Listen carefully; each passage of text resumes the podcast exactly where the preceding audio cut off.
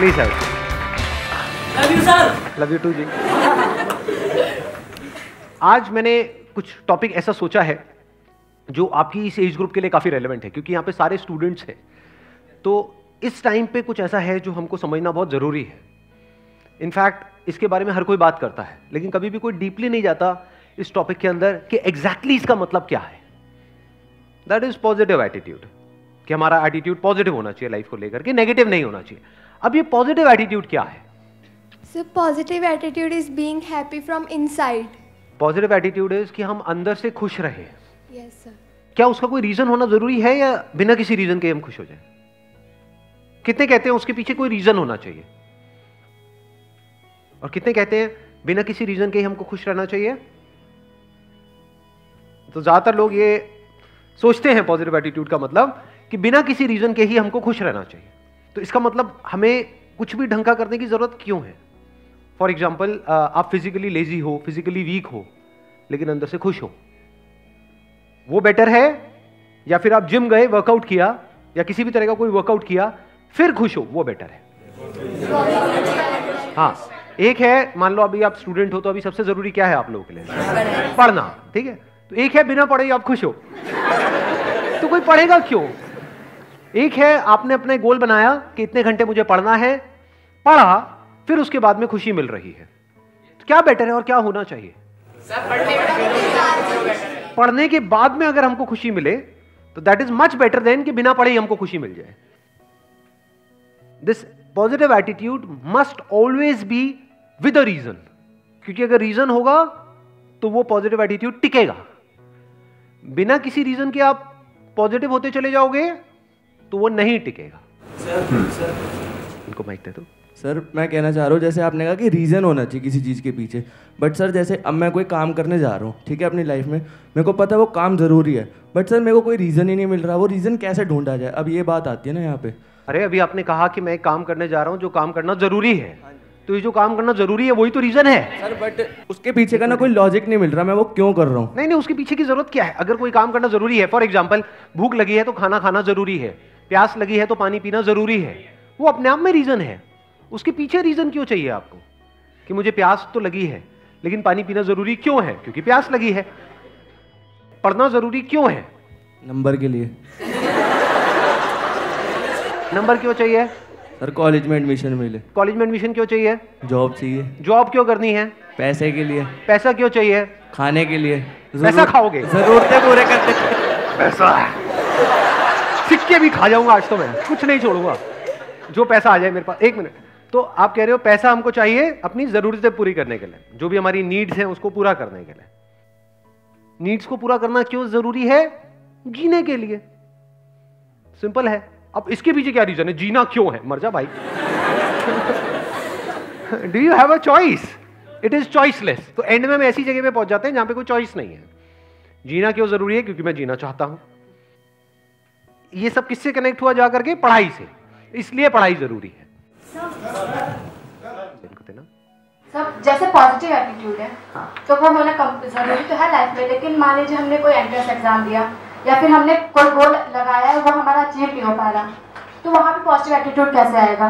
जैसे किसी ने एंट्रेंस एग्जाम दिया, किसी एम्स का दिया, नीट का दिया, और वो क्लियर ही नहीं हो पा रहा, बहुत से लोग इसकी वजह से सुसाइड ये सब अटेम्प्ट करते हैं, तो उसमें हम कैसे इसको ओवरकम कर सकते हैं? Excellent point, let's give big hand for her.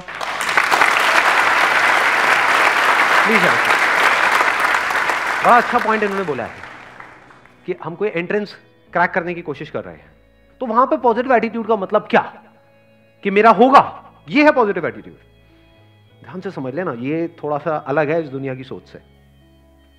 आपके घर वाले क्या समझते हैं पॉजिटिव एटीट्यूड का मतलब? अगर आपको कोई एंट्रेंस क्रैक करना है तो कि बेटे पॉजिटिव सोच, तेरा होगा। क्या ये पॉजिटिव एटीट्यूड है? जा रहे होते हो किसी एंट्रेंस की तैयारी के लिए या एंट्रेंस एग्जाम देने के लिए, बिल्कुल ऐसा माहौल होता है घर में जैसे कोई जंग के लिए जा रहा है, तिलक करेंगे, ये करेंगे, वो करेंगे, बेटा जा विजयी भाव, ये सब किससे कनेक्टेड है? कि आपका हो जाएगा। ये पॉजिटिव एटीट्यूड नहीं है, ये फूलिश एटीट्यूड है। क्यों है ऐसा? अभी थोड़ी देर पहले मैंने क्या कहा था कि positive attitude must be backed by a reason, it must be based upon your actions, Not the results। अगर रिजल्ट्स के बेस पे आपका एटीट्यूड पॉजिटिव है तो उसको पॉजिटिव एटीट्यूड नहीं कहेंगे, उसको बेवकूफी कहेंगे। इसी वजह से लोग सुसाइड कर लेते हैं, इसी वजह से लाखों बच्चे डिप्रेशन में चले जाते हैं। कभी डीपली तो समझा ही नहीं पॉजिटिव एटीट्यूड का मतलब क्या, ना आपने ना आपके घर वालों ने।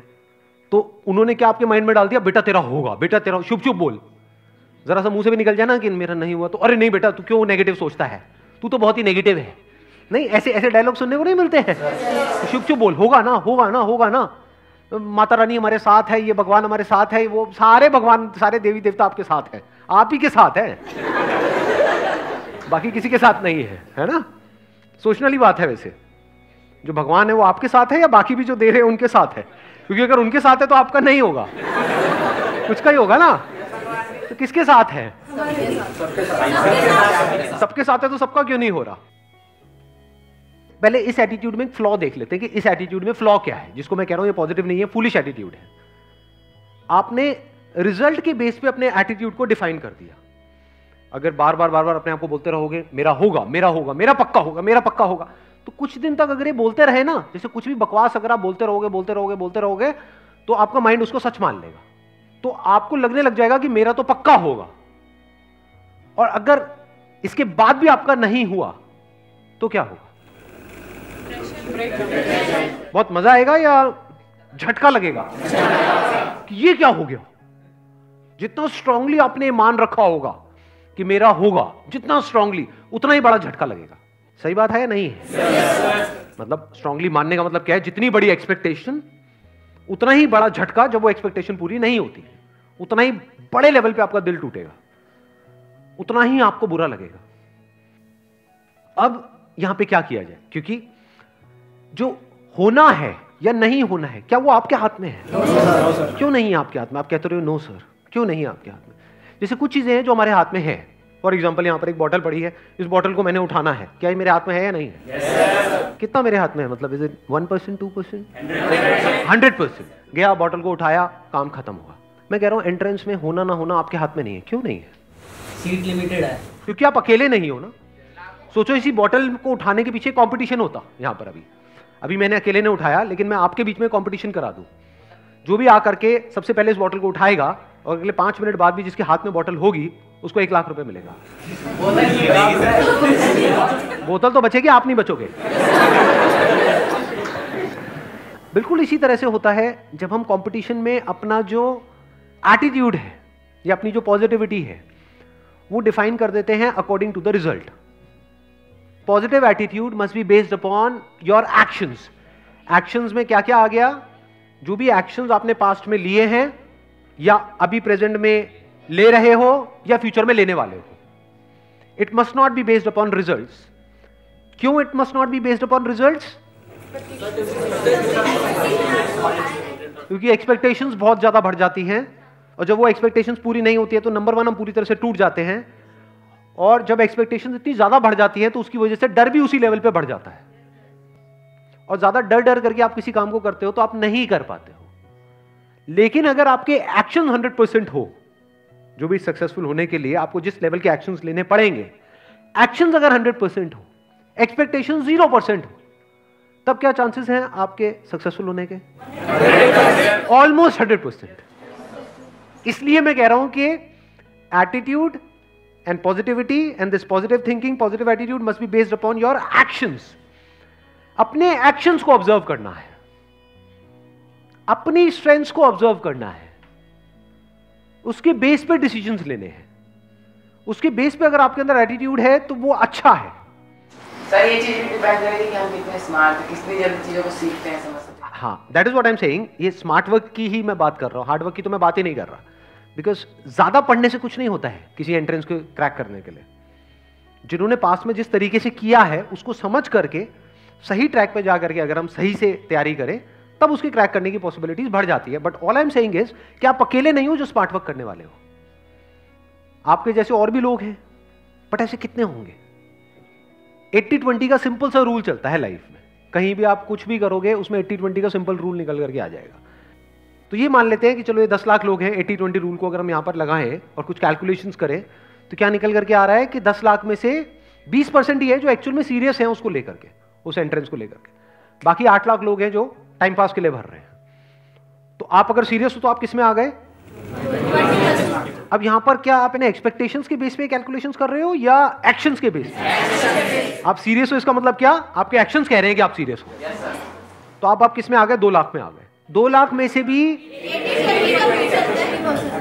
20% लोग ऐसे हैं जिनके अंदर एक्चुअल में कैपेबिलिटी है उसको क्रैक करने की। 80% लोग हैं जो सीरियस तो बहुत है, बहुत ज्यादा सीरियस है, जिनको एक्सपेक्टेशंस पूरी है लेकिन उनमें कैपेबिलिटी ही नहीं है। जैसे फॉर एग्जाम्पल कोई रेस है, मैं आपसे पूछता हूं इस रेस को जीतने की कैपेबिलिटी है आप में या नहीं है? सारे बोल देंगे हाँ है। जब भागेंगे तब पता लगेगा कि किस में कितना दम है कि नहीं? Because that is a competition.